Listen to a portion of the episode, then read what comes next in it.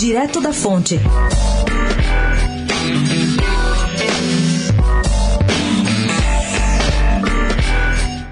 Enquanto muita gente duvida da candidatura de Joaquim Barbosa ao Planalto pelo PSB, porque ele anda quieto demais, porque não quer receber imposições programáticas de ninguém, porque não articula com políticos, o que altos assessores do partido garantem é que vai tudo bem e a cruzada está avançando. Um desses assessores garantiu à coluna que não há por que ter pressa. O projeto Barbosa tem um cronograma montado e ele vai muito bem. Já passou por conversas preliminares iniciadas há oito meses, deu-se um acordo, em seguida aconteceu a filiação do ex-ministro do STF, o passo seguinte foi criar uma agenda de trabalho e dentro dela está a discussão do programa.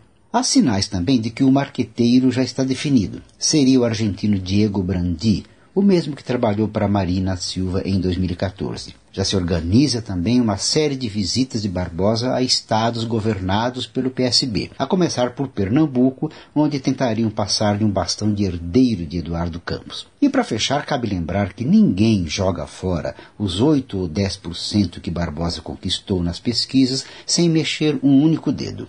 Gabriel Manzano, do Direto da Fonte, especial para a Rádio Eldorado.